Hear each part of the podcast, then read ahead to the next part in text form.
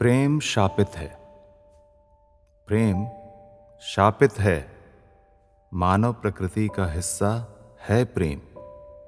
दुनिया कहती भी है प्रेम करो, लेकिन जैसे ही दो लोग प्रेम में पड़ जाते हैं, लोग दुश्मन हो जाते हैं और अपनों की नज़र में प्रेम करने वाले बेवकूफ़ हो जाते हैं।